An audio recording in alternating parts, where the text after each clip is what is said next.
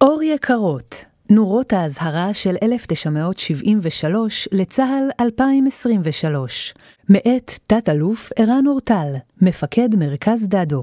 מתוך בין הכתבים, גיליון 40, יובל למלחמת יום הכיפורים.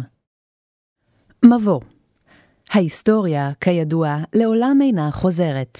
עם זאת, היא מספקת לנו מצע אינסופי ללמידה. הרעיון המצרי למלחמת יום הכיפורים היה יצירה אסטרטגית צבאית מקורית, שנועדה להתמודד עם העליונות הצבאית הישראלית. חמישים שנים אחר כך, המודל הצבאי שיצרה איראן על גבולנו הצפוני, אינו אלא גרסה משוכללת, אפילו מרשימה, של הרעיון שיצר סאדאת. האם השכלנו לבנות רעיון משבש לתפיסת המלחמה המשבשת הניצבת מולנו? חשוב מכך, מלחמת יום הכיפורים זכורה אצלנו לרע, למרות ההכרעה האופרטיבית המרשימה שהשיג צה"ל בשתי החזיתות. היא זכורה לרע בשל קריסת סדרת הנחות יסוד, שהביאה לתנאי פתיחה קשים למלחמה, ובשל המחיר הגבוה שגבה הניצחון הצבאי. האם ייתכן שהנחות יסוד שגויות שאפיינו אותנו ב-1973 הסתננו מחדש לתפיסת העולם הנוכחית שלנו?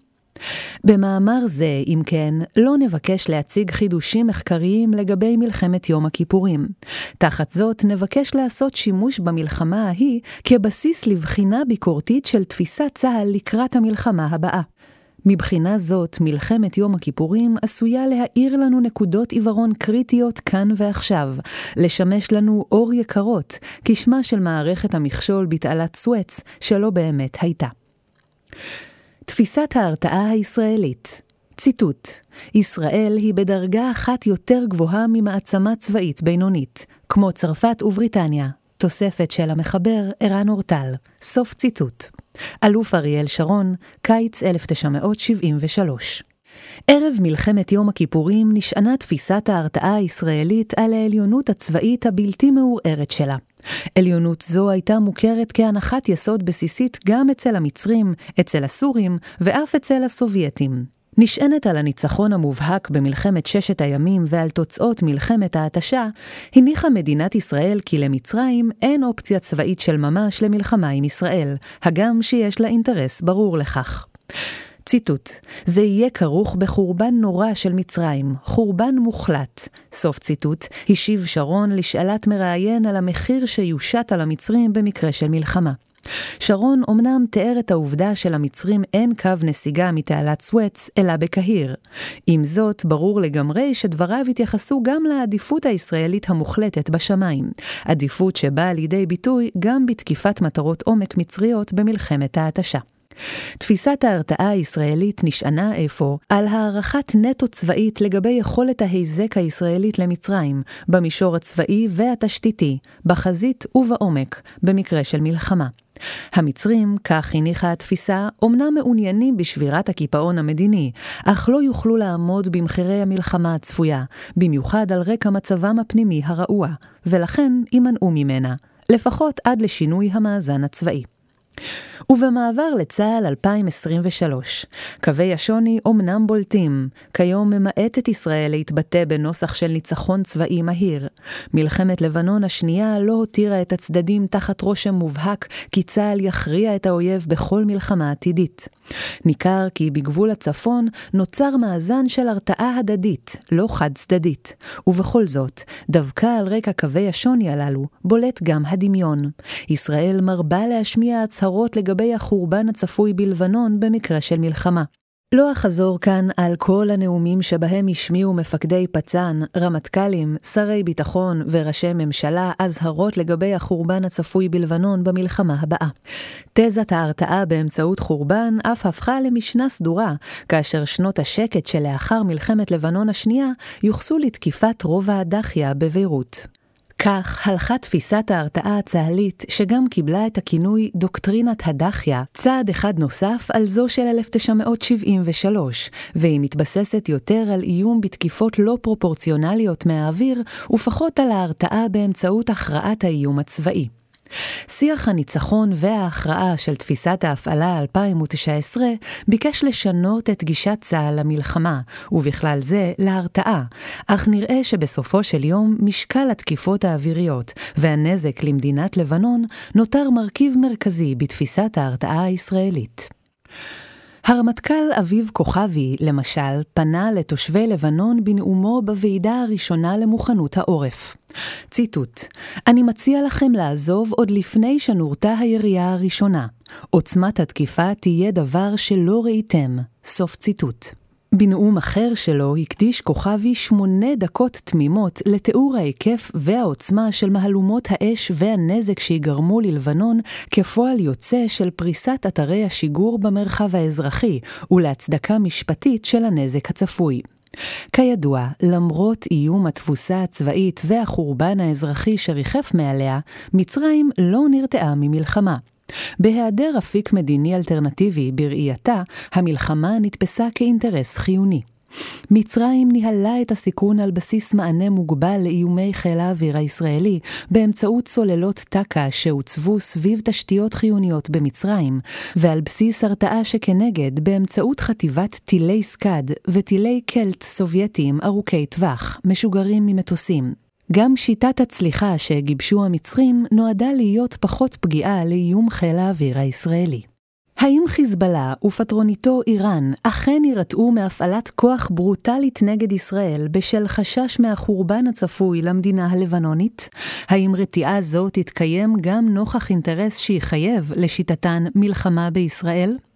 כבר היום מצויה לבנון במשבר אזרחי, במשבר לאומי ובמשבר פוליטי, שבמידה רבה חמורים מנזקיה הצפויים של מלחמה. האם עובדה זו שינתה במשהו את חיזבאללה? סאדאת תפס את מצרים כפגיעה לתקיפות עומק מצד ישראל. חטיבת הסקאד וטילי הקלט היוו לכל היותר מענה חלקי לאיזון משוואת ההרתעה. האם איראן וחיזבאללה, בעלי מאות אלפי ראשי הקרב, אלפים מהם מדויקים ומתמרנים, תופסים עצמם כחסרי מנוף הרתעה באותה המידה? רעיון אסטרטגי מורכב.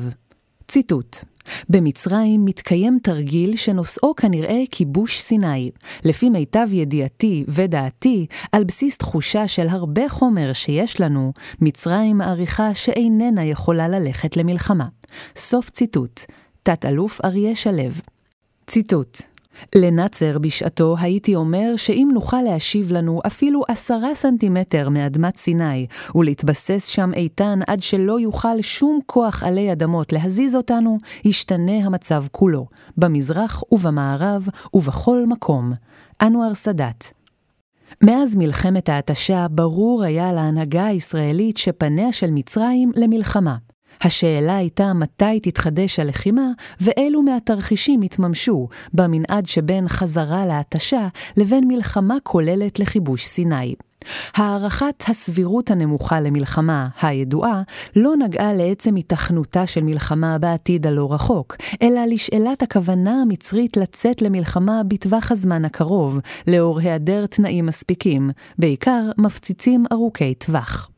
אלא שההיגיון האסטרטגי שייחסה ישראל למצרים היה פשטני משהו. ישראל סברה שמטרת המצרים במלחמה תתמקד בהשבת סיני לריבונותם, באמצעות מתקפה מוגבלת עד לקו המעברים. אך ההיגיון של סאדאת היה מורכב יותר. לא פחות מכפי שביקש להחזיר לידיו את סיני, ביקש סאדאת להיחלץ מעמדת הנחיתות המדינית ומההשפלה שאליה נקלע כתוצאה מתבוסת 1967 ודחיקת מצרים לזרועות הגוש המזרחי של המלחמה הקרה.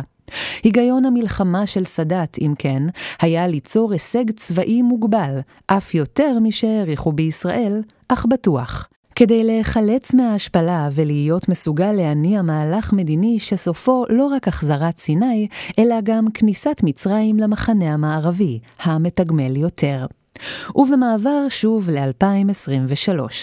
בהסתכלות צרה, לא ברור מדוע ירצו איראן וחיזבאללה ליזום מלחמה בצפון. ההרס הצפוי ללבנון הוא מובטח ונרחב.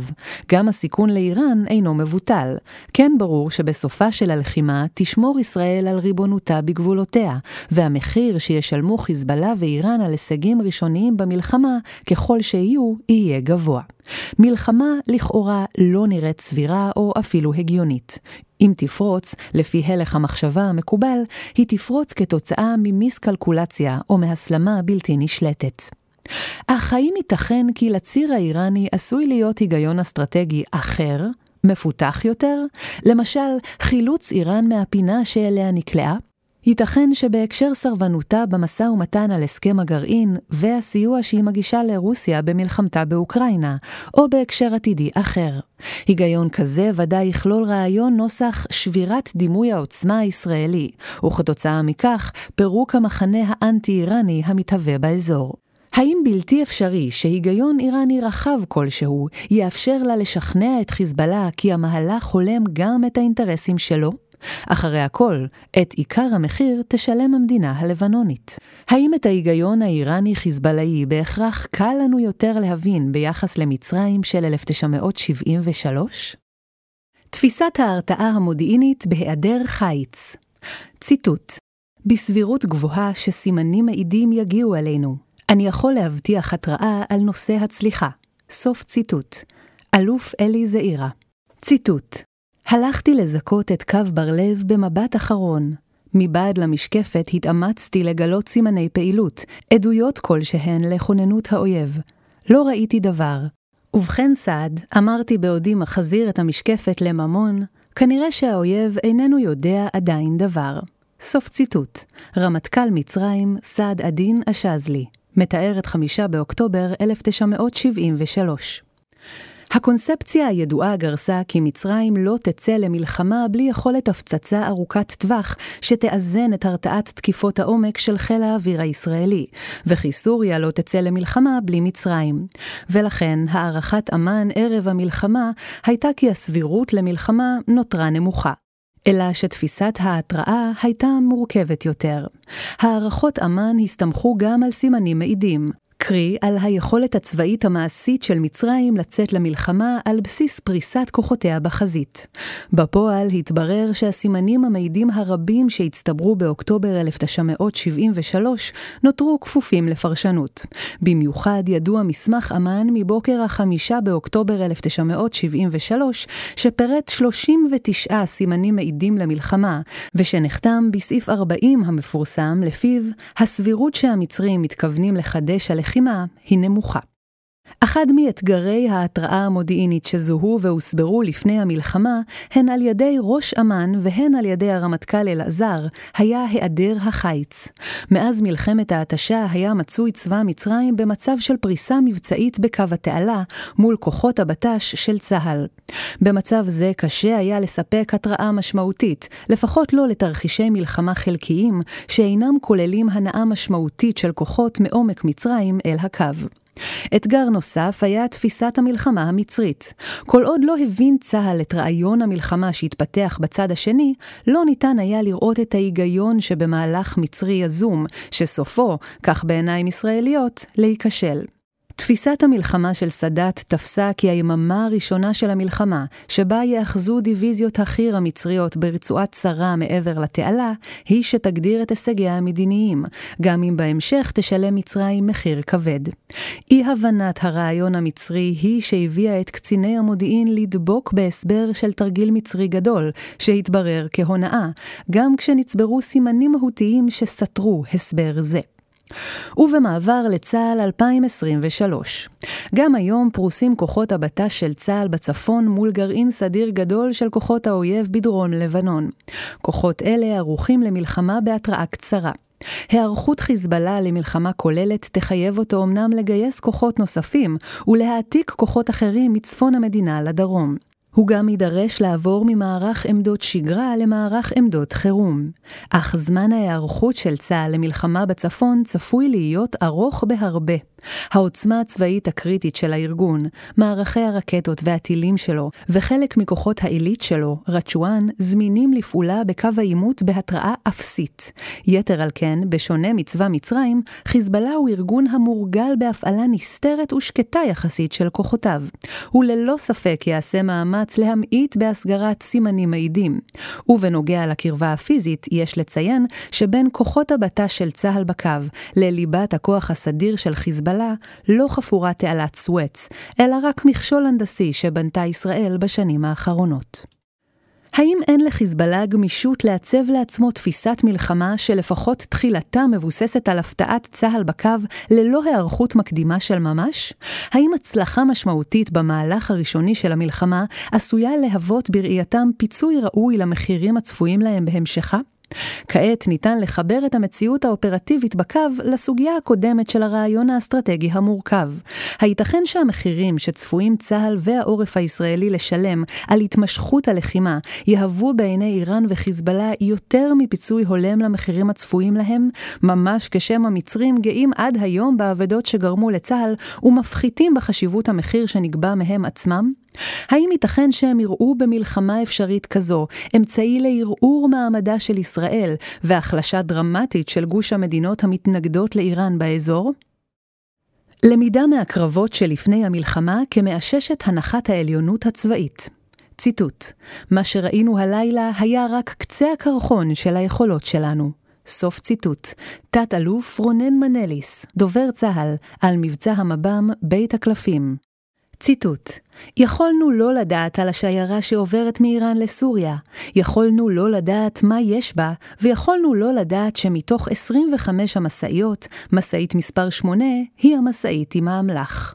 סוף ציטוט. הרמטכ"ל אביב כוכבי בנאום באוניברסיטת רייכמן בדצמבר 2022. הביטחון העצמי המופרז שאפיין את החשיבה הישראלית שלפני המלחמה הוא מן הידועות. בדרך כלל מיוחסת המידה המופרזת של הביטחון העצמי לתוצאות מלחמת ששת הימים. עם זאת, חלק מהמחקרים מזכירים גם את פשיטות מלחמת ההתשה כמקור ללמידה שגויה של צה"ל לקראת המלחמה. השנים שלפני המלחמה אופיינו ברצף פשיטות נועזות ובהצלחות מבצעיות של צה"ל. מבצעים כמו תרנגול 53, הפשיטה על המקם המצרי דצמבר 1969, בולמוס 6, הפשיטה על האי גרין יולי 1969, רימון 20, הפלת הטייסים הסובייטים יולי 1970, אביב נעורים, הפשיטה על מפקדות המחבלים בביירות, אפריל 1973, והפלת 12 12 המיגים הסורים, ספטמבר 1973, הם רק מקצת ההצלחות של צה"ל בין המלחמות. תשומת לב מיוחדת יש להקדיש לפשיטות המשוריינות, החשובות לדיון שלנו, בשל הזיקה הישירה בין הפעלת השריון בין המלחמות לתפיסת ההגנה המבוססת השריון, שעליה חשב צה"ל גם בהקשר של המלחמה עצמה. מבצע רביב בספטמבר 1969 בגזרת התעלה הוא מלחמת שלושת הימים, מבצע קיטון 10, יוני 1970 ברמת הגולן הסורית, שתי פשיטות משוריינות, היו חלק מההצלחות שהעצימו את תחושת הביטחון הצה"לית לפני המלחמה. חשוב מכך, פשיטות משוריינות אלה היוו אישוש לתפיסתו של צה"ל לא רק באשר לעליונות הצבאית הכללית, אלא גם לאפקטיביות תורת השריון שלו. העובדה שהמבצעים המוצלחים הרבים של מלחמת ההתשה נהנו בדרך כלל מעקרונות היוזמה, ההפתעה וממעטפת צמודה של סיוע אווירי, תנאים מבצעיים שלאו דווקא יאפיינו קרב הגנה במלחמה כוללת, לא יקהו את רושם ההצלחה. נראה כי מבצע תופת, פשיטת השריון הכושלת על העיירה קרמה במרץ 1968 בצד הירדני של בקעת הירדן, לא השפיע באופן הפוך על תחושת הביטחון הישראלית, אם בשל היותו מוקדם יותר ואם מסיבות אחרות. ובמעבר לצה"ל 2023. הגרסה העכשווית לקרבות שלפני המלחמה הם פעילות צה"ל ההתקפית במערכה שבין המלחמות, מב"ם. המב"ם אינה מלחמת התשה שיזם האויב. להפך, זוהי סדרת מבצעים שיזמה ישראל, שנועדו למנוע מהאויב להיערך על גבולנו באופן שיחמיר את האיום על ישראל. אדרבה, המב"ם היא לקח ישיר מהטעות האסטרטגית של ישראל שלא מנעה את התחמשות חיזבאללה אחרי מלחמת לבנון השנייה. עם זאת, אנו עוסקים כאן בלמידה הישראלית מהחיכוך הקרבי שלפני המלחמה. במובן זה, ההצלחות האוויריות של ישראל בסוריה, המקנות לצה"ל ביטחון רב ביכולתו המודיעינית והאווירית, נושאות דמיון רב להצלחות של צה"ל במלחמת ההתשה. המב"ם נשען בעיקר על היכולת המודיעינית והאווירית של צה"ל, ונדמה שההצלחות במב"ם מחזקות את נטייתנו להישען על מרכיב כוח זה גם במלחמה.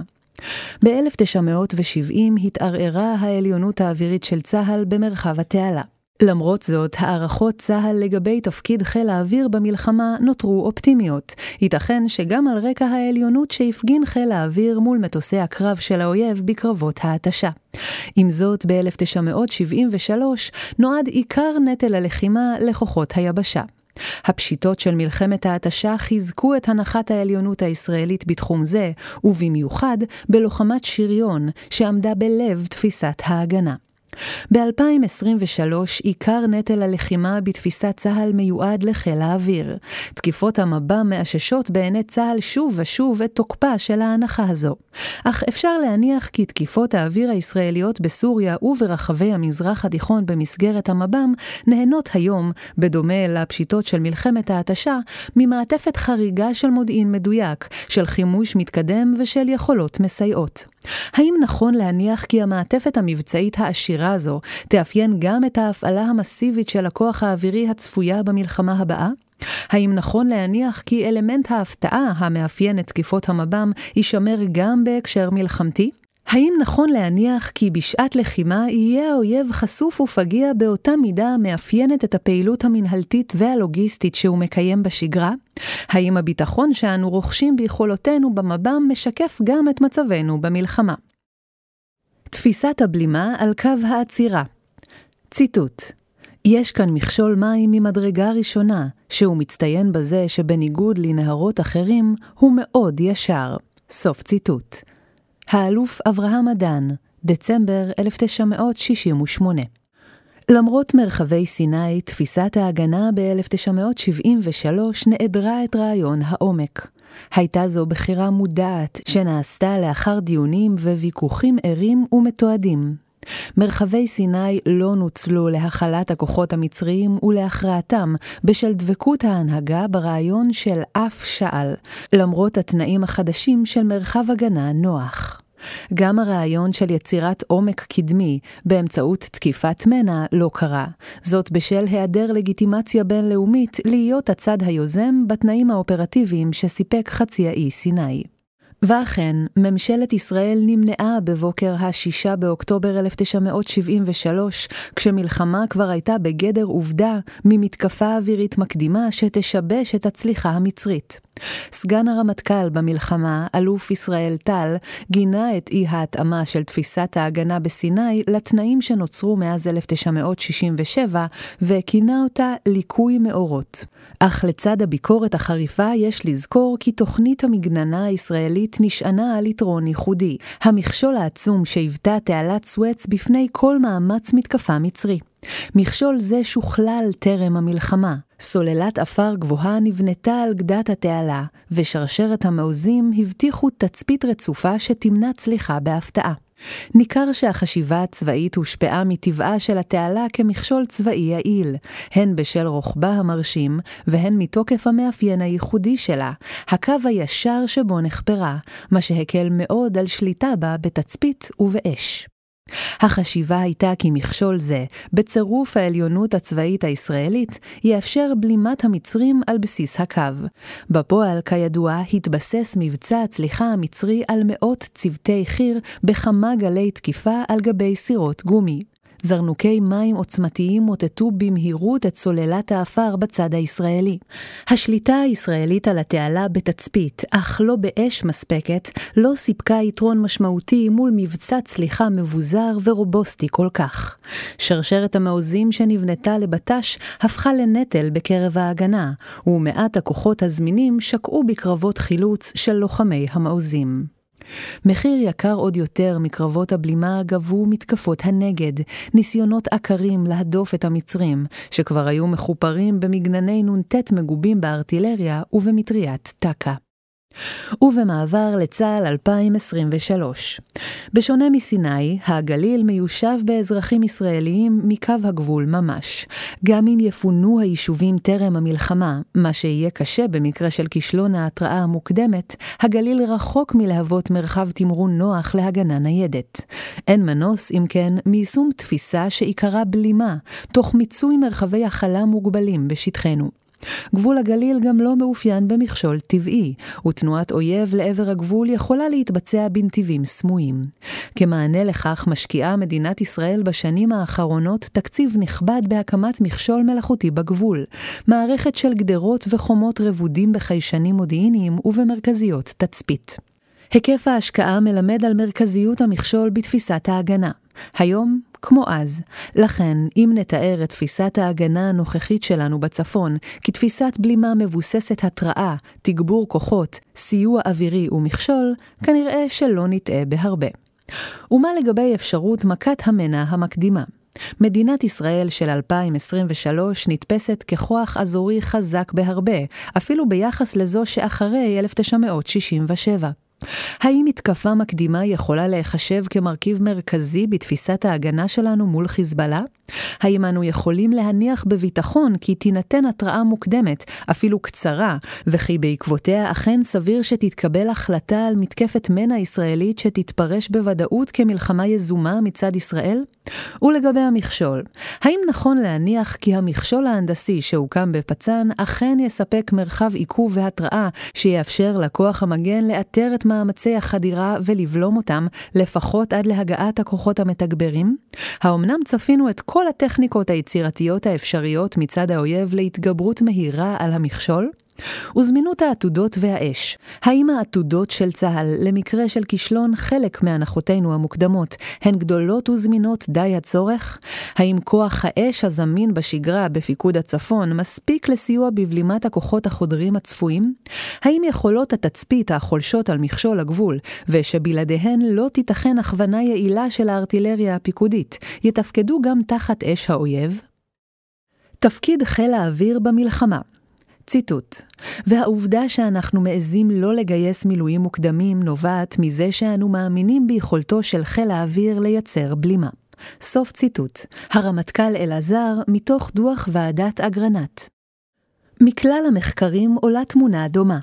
לחיל האוויר היה ב-1973 תפקיד קריטי בתפיסת ההגנה הישראלית.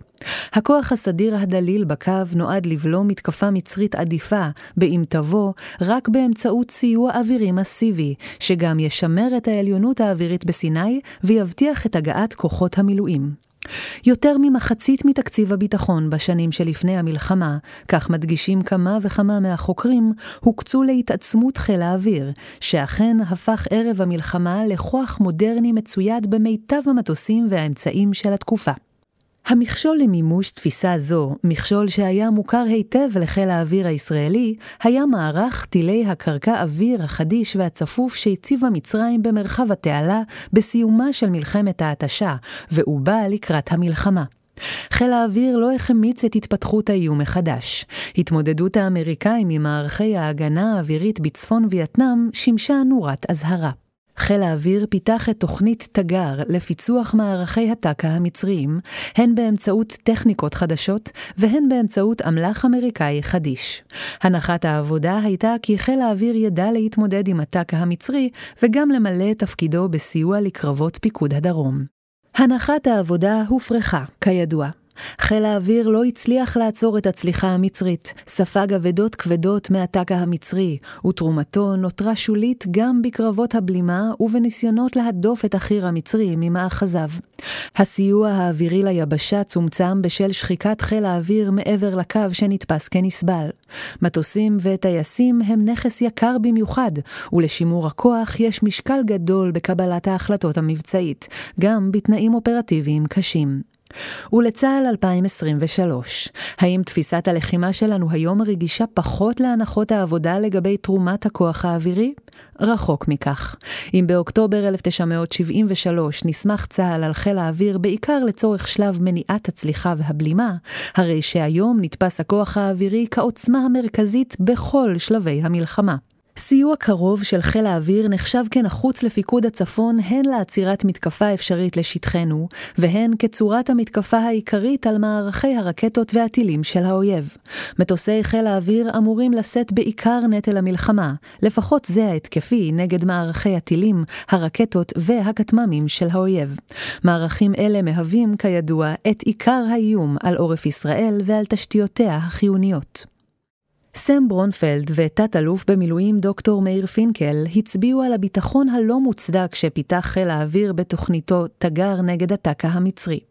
האם הנחות היסוד של צה"ל באשר למיצוי העוצמה האווירית במלחמה עתידית בלבנון חסינות משגיאות? ברור שלחיזבאללה אין ולא צפוי להיות מערך טק"א צפוף כמו זה המצרי ב-1973. ועדיין, האם ייתכן שנופתע משיעורי נפל גבוהים מאלה שצפינו מראש?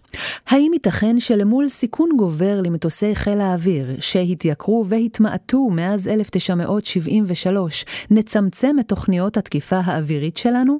האם ייתכן שנופתע בממדים נוספים? טילי השרייק מתוצרת ארצות הברית נגד מכ"ם שסופקו לצה"ל בראשית שנות ה-70 לא מילאו את הציפיות מהם מול הסוללות המצריות. האם ייתכן שגם חלק מהחימוש החדיש של ימינו ייתקל באתגרים חמורים מהצפוי? האם ייתכן כי חלק מהמטרות שנתקוף בהצלחה בשדה הקרב ישפיעו על אפקטיביות האויב פחות מהמצופה? למשל, שחלק משמעותי מאתרי השיגור יותקפו כשהם כבר ריקים, אחרי שתכולתם שוגרה לעורף ישראל. או תרחיש אחר, שהאויב ילמד מהר מכפי שאנו סבורים, ויזנח תשתיות לחימה לטובת עמדות שאינן מוכרות לנו כמטרות. האם אפשר לשלול תרחיש שלפיו יופנה חיל האוויר לזירה רחוקה, איראן למשל, ממש כפי שהופנה בדחיפות ב-7 באוקטובר לחזית הסורית? האם כוחות הבלימה החדשים שלנו מול איום האש, מערך ההגנה האווירית, יוכלו לעמוד בעומס הטילים והרקטות הצפוי בעורף, באם מערכת התקיפה של חיל האוויר תשתבש? האם בסיסי חיל האוויר ימשיכו לתפקד כנדרש מהם במלחמה תחת האש הצפויה להיות מופנית עליהם? ב-1973 הייתה תפיסת הבלימה של צה"ל בגבול רגישה מכדי להנחות על אפקטיביות הסיוע האווירי. היום גם תפיסת הבלימה וגם גישת ההתקפה העיקרית על מערכי השיגור של האויב, עיקר האיום כלפינו, שתיהן רגישות מאוד להנחות הללו, במקרה השני עד כדי תלות כמעט מוחלטת. כנגזרת מכך, גם תפיסת ההגנה על העורף, שתלויה בתרומת המאמץ ההתקפי לצמצום השיגורים, גם היא רגישה מאוד להנחות הללו. פינקל אף הצביע על האפשרות שהעוצמה האווירית שלנו כבר חצתה את נקודת שיא ההצלחה. האם נכון להמשיך להישען, אסטרטגית ואופרטיבית, באופן משמעותי כל כך על הצלחה מלאה של הכוח האווירי? לוחמת היבשה ציטוט: לפנינו עמד להתחולל עימות היסטורי. ההתמודדות הראשונה בין התפיסה של מלחמה בשריון, היונקת בעיקרה ממלחמת העולם השנייה, לבין נשק החי"ר של הדור הבא. סוף ציטוט. רמטכ"ל מצרים סעד א-דין א-שזלי הביטחון העצמי ערב מלחמת יום הכיפורים נשען על כמה נדבכים. דנו כבר בנדבך המודיעיני ובנדבך האווירי. עם זאת, נדמה שהחשוב שבנדבכים הללו היה הביטחון של צה"ל בעליונות כוח המחץ היבשתי, עליונות המפקד הישראלי, האיכות הדוקטרינית של כוח השריון הישראלי, לכידות היחידות, כל אלה נחשבו למשתני הכרעה מובהקים. המצרים הכירו בעליונות צה"ל גם ביבשה. המענה לכך בתפיסת המלחמה שלהם היה ריכוז אמצעי נ"ט ביחידות הצולחות עד כדי צפיפות של עשרות ומאות קני נ"ט לקילומטר חזית. בתמצית, מהלך צליחה מפתיע והאחזות מהירה ברצועת קרקע קרובה מעבר לתעלה, מוגנת בצפיפות בנ"ט ובתק"א, היה הפתרון המשבש של סאדאת לעליונות הצבאית הישראלית. גם ב-2006 לא נמצא מענה מבצעי הולם למערבי הנ"ט של חיזבאללה, שהתבססו על טילים מתקדמים מסוג קונקורס וקורנט. במלחמת יום הכיפורים נתקלו כוחות המילואים הראשונים במערבי קומנדו מצרי שניסו למנוע את גישתם לחזית. מערבים אלה סולקו במהירות יחסית על ידי השריון הצה"לי, נוכח היעדר יכולת נגד טנקים מספקת מצידם. חזרה ל-2023. האם יצליחו עתודות צה"ל להגיע לחזית בזמן וללא שחיקה קשה מדי נוכח האפשרות שכוחות חיזבאללה יאחזו בשטחים שולטים ויחסמו את הגישות לחזית באש נ"ט צפופה וארוכת טווח שתרוכז לצירי הגישה ההכרחיים? האם הגנות רקם, כמו מעיל רוח ואחרות, אכן מטות את הכף לטובתנו גם נוכח צפיפות קנה הנ"ט המתקדמים הצפויה? ואם כן, כיצד יתמודדו לוחמי החי"ר החשופים, יחידות הרקם הפחות מתקדמות והדרגים הלוגיסטיים?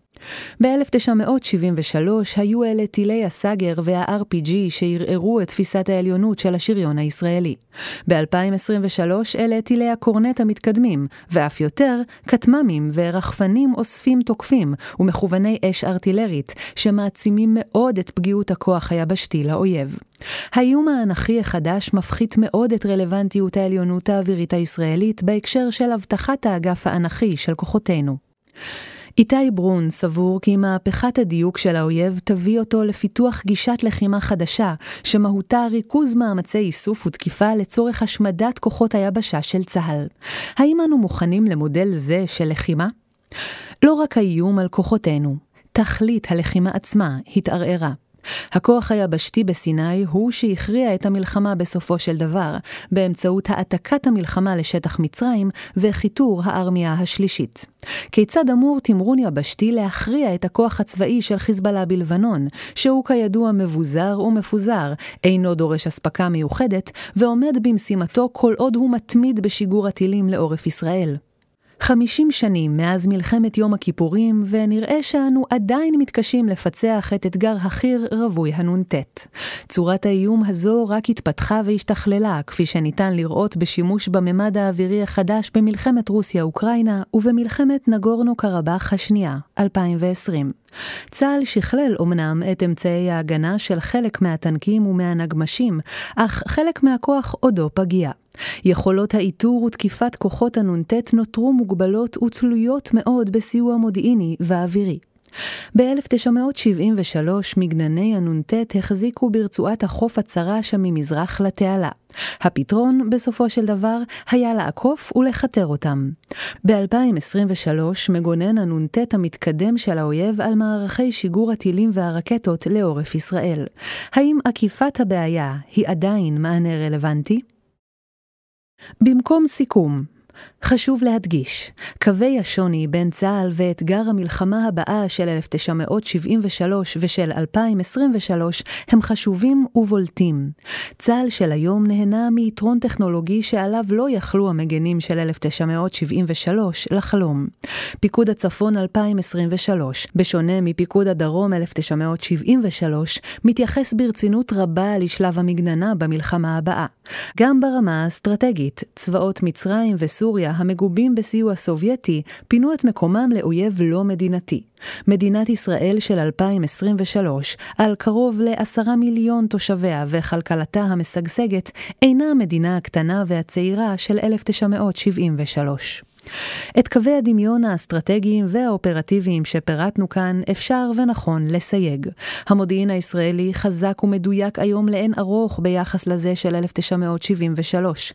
הוא רגיש פחות להערכת המודיעין המחקרית ונשען יותר על עובדות ונגישות איסופית. חיל האוויר מהמתקדמים בעולם נהנה מכמעט בלעדיות בשמי האזור. ובכל זאת, קווי הדמיון קיימים. אפשר לראות ברעיון האופרטיבי של סאדאת את האב הקדמון של תפיסת המלחמה של חיזבאללה. חטיבת הסקאד וטילי הקלט, משקל הנגד לחיל האוויר הישראלי, התפתחו לצורה האופרטיבית העיקרית של האויב הנוכחי, מתקפת אש משוכללת לעורף ישראל. מערך הטק"א הצפוף לא שוחזר אמנם על ידי חיזבאללה, אך הוא מקיים מאמץ אדיר להבריח מערכות טק"א ללבנון, שיגבו מחיר מחיל האוויר הישראלי, ושישבשו את פעולתו. ובעיקר, מתקפת החי"ר נ"ט שמתכנן האויב בגבול הגליל דומה מאוד לתוכנית המתקפה המצרית של אז. קווי הדמיון מחייבים אותנו להרהור ביקורתי בהנחות היסוד הנוכחיות, הרהור שהיה חסר בשנים שלפני המלחמה ההיא. שני קווי דמיון בולטים במיוחד, אז והיום, ההישענות העצומה על הנחת ההצלחה של המודיעין ושל חיל האוויר. שילוב הכישלונות, המודיעיני והאווירי, הוא ההסבר החשוב ביותר, לפחות ברמה האופרטיבית, למחיר הכבד שגבתה המלחמה. יובל שנים אחר כך, נדמה שצה"ל רק הגביר את התלות המבצעית בשני מרכיבי כוח אלה. מצד אחד, שניהם התחזקו מאוד. מצד שני, היקף משימותיהם ועומק ההסתמכות עליהם גדלו אף יותר, תופעה שתיארנו כשמיכה מתוחה. אמ"ן נדרש היום לא רק לספק התראה מודיעינית, אלא גם לספק מודיעין טקטי בהיקפים אדירים, לרבות את שלושת אלפים המטרות המפורסמות ליממת לחימה, שעומדות בלב תפיסת הלחימה הצה"לית. אמ"ן נדרש לספק מודיעין טקטי מעמיק, זמין ודינמי, בהיקפים דומים גם באיו"ש ובעזה. נוסף על אלה, הוא נדרש לפתח את היכולת המודיעינית שתאפשר מבצעים רחבי היקף באיראן, מדינה בת 86 מיליון תושבים, הנפרסת על מיליוני קילומטרים רבועים, ובוודאי מכילה כמה עשרות אלפי מטרות רלוונטיות בעיניים ישראליות. מטרות אלה מחייבות איסוף ועיבוד מודיעיני, כמו גם עדכון מתמיד, במציאות של העלאת מוכנות ישראל למלחמה נגד איראן. כל זאת נדרש אמ"ן לעשות תוך שהוא ממשיך להוות את הציר המרכזי במערכות המב"ם, שבהן הוא נדרש לעקוב באופן שוטף ודינמי אחרי מבצעי אויב מתהווים, ולספק מודיעין לא רק על שיירת האמל"ח מאיראן ללבנון, אלא אפילו על מיקום המשאית הרלוונטית בשיירה, כפי שהדגיש בשעתו הרמטכ"ל כוכבי באחד מנאומיו. גם העומס על חיל האוויר רק גדל בשנים שחלפו. חיל האוויר הוא הכוח המבצעי העיקרי שאמור לבלום את מתקפת הרקטות והטילים לעורף ישראל באמצעות תקיפת מטרות בלבנון, במקביל להפעלת מערך ההגנה האווירית. כפי שתואר כאן, חיל האוויר הוא גם כוח האש העיקרי שאמור לתמוך בקרב ההגנה בפיקוד הצפון, ולסייע לכוחות היבשה גם כשיעברו לשלב המתקפה. ב-1973 נקטע מבצע תגר נגד סוללות הטילים בחזית התעלה לטובת סיוע דחוף לפיקוד הצפון, שם היה המצב נואש. תרחיש סביר במלחמה הבאה עשוי לחייב את חיל האוויר לפצל את כוחו לא רק בין לבנון לרצועת עזה, אלא ייתכן שגם כלפי איראן. פשוט יחסית לדמיין את הפגיעה בהיקף הכוח שיושקע בלבנון בהינתן פיצול כזה. קשה הרבה יותר לנתח את המשמעות של פיצול הקשב התכנוני והפיקודי בגוף כמו חיל האוויר, שהפעלתו ריכוזית. מה שאפשר לצה"ל להתגבר בסופו של דבר על כישלון הנחות היסוד שתוארו כאן, היה מרכיב הליבה של תפיסת הביטחון, כוח המחץ היבשתי, רובו כוחות המילואים. כוח זה היה בטוח בעצמו, מאומן ומיומן דיו כדי להתגבר על הפתעת הפתיחה, על הבלבול ועל אי הסדר במחסני החירום, על היעדר הסיוע האווירי שהובטח מראש, ואפילו על הפתעת הנ"ט, שחוסר בארטילריה ובחי"ר הקשה על ההתגברות עליה. חלקם הגדול של המפקדים והלוחמים ב-1973 היו בוגרים כמה וכמה ממלחמות ישראל הקודמות, ולא רק של מבצעי בט"ש. למרות כל הקשיים, הצליח הכוח המגן ברמת הגולן לבלום ולהדוף את השריון הסורי, בזכות מצוינות הכוחות בפיקוד טקטי ובטנקאות. בסיני הצליחו הכוחות לממש את רעיון העברת המלחמה לשטח האויב, ולכתר את הארמיה השלישית, תוך עקיפת מגנני הנ"ט המצרים על בסיס התפר בין הארמיות. למרות פגמים רבים ומהותיים, הכוח היבשתי של צה"ל 1973 נבנה למול האתגר הנכון. חטיבות השריון ברמת הגולן החזיקו בידע הטקטי וביכולות האמל"חיות שנדרשו לקרבות בלימה והבקעה מול צבא סורי משוריין. לכן גם רוחם נותרה איתנה בתנאים הקשים שנוצרו. בפיקוד הדרום הוכנו צירים ותשתיות הנדסיות שנועדו לאפשר לכוחות השריון לצלוח את התעלה ולהעביר את המלחמה לצד השני. גשרים ויחידות הנדסיות הוכנו מראש. חצר הצליחה המפורסמת הוכנה בדיוק במקום הנכון, היכן שצפוי היה להיות התפר בין הארמיות המצריות. המפקדים והלוחמים ידעו מה מצופה מהם, ועמדו בציפיות. האם צה"ל עדיין מחזיק בכוח המחץ היבשתי שחילץ את מדינת ישראל מתבוסה באוקטובר 1973? וגם אם נצייד ונאמן את כלל סד"כ צה"ל, סדיר ומילואים, ונבטיח כשירות משביעת רצון, האם כוח המחץ היבשתי הנוכחי מותאם למשימתו? ב-1973 היו כוחות היבשה מתאימים מאין כמותם כדי להסיר את האיום בדמותם של צבאות ערב הפולשים. האם פיתחנו כוח מחץ יבשתי שבכוחו להסיר את האיום העיקרי החדש, מתקפת הטילים והרקטות האינטנסיבית הצפויה מלבנון לעורף ישראל? יכולת טכנולוגית שתאפשר לצה"ל לעצור חלק ניכר מנפח האש של האויב כבר בשטחו ולהשמיד את משגריו זמינה היום. כתבנו עליה כאן בעבר. האם אנו באמת עושים הכל כדי להעביר את הלחימה לשטח האויב ולהסיר את האיום בצד השני של הגבול? האם בלי מרכיב זה תוכל ישראל לעמוד בפני מתקפת האש המצרפית הצפויה לה מלבנון, מעזה, מאיראן ומבסיסי אש אחרים באזור? הציפייה מהכוחות ב-1973 הייתה תובענית, אך ברורה. האם הציפייה שלנו היום ברורה דייה, והאם יצרנו את התנאים המינימליים כדי שהמפקדים והלוחמים יוכלו לעמוד בה? ערב מלחמת יום הכיפורים היו בממסד הביטחוני הישראלי מי שחשבו שמדינת ישראל היא מעצמה צבאית מסדר גודל דומה לצרפת ובריטניה. האם המושג מעצמה אזורית, שנעשה בו שימוש אצלנו מפעם לפעם, מבורר מספיק בהקשר של היתכנות המלחמה הבאה ותוצאותיה? האם הדימוי העצמי הזה שלנו מסייע לבחינה העצמית הביקורתית שהתגלתה כחסרה ערב מלחמת יום הכיפורים? כאמור, קווי השוני בין 1973 לימינו הם רבים, מהותיים וחשובים. אך אם רק מקצת מקווי הדמיון שעליהם הצבענו כאן יימצאו כתקפים, האין זאת סיבה מספקת לבחינה מחדש של כלל הנחות היסוד הקיימות? לשיטתי לפחות, די בספקות שהועלו כאן כדי לחתור במהירות לחיזוקו של כוח המחץ היבשתי. כוח זה נדרש לא רק לשם העברת המלחמה לשטח האויב ולהסרת האיום, אלא גם כשולי הביטחון שלנו למקרה של כישלון חלק מהנחות היסוד. החיזוק הזה לא צריך להיות נוסטלגי, אלא מותאם לנסיבות, באותו האופן שבו היה כוח המחץ מותאם לבעיית צבאות ערב ב-1973, נדרש כוח המחץ של ימינו להיות מותאם לאויב החמקן רווי הנ"ט המתקדם, ולשלילת אמצעי האש המאיימים עליו ועל העורף. התאמה זו תתמקד במעטפות מבצעיות רלוונטיות, כמו שפירט למשל מפקד זרוע היבשה, שיאפשרו את איתור האויב, את השמדתו ואת שלילת יכולות השיגור שלו הן לעורף ישראל והן לעבר כוחותינו.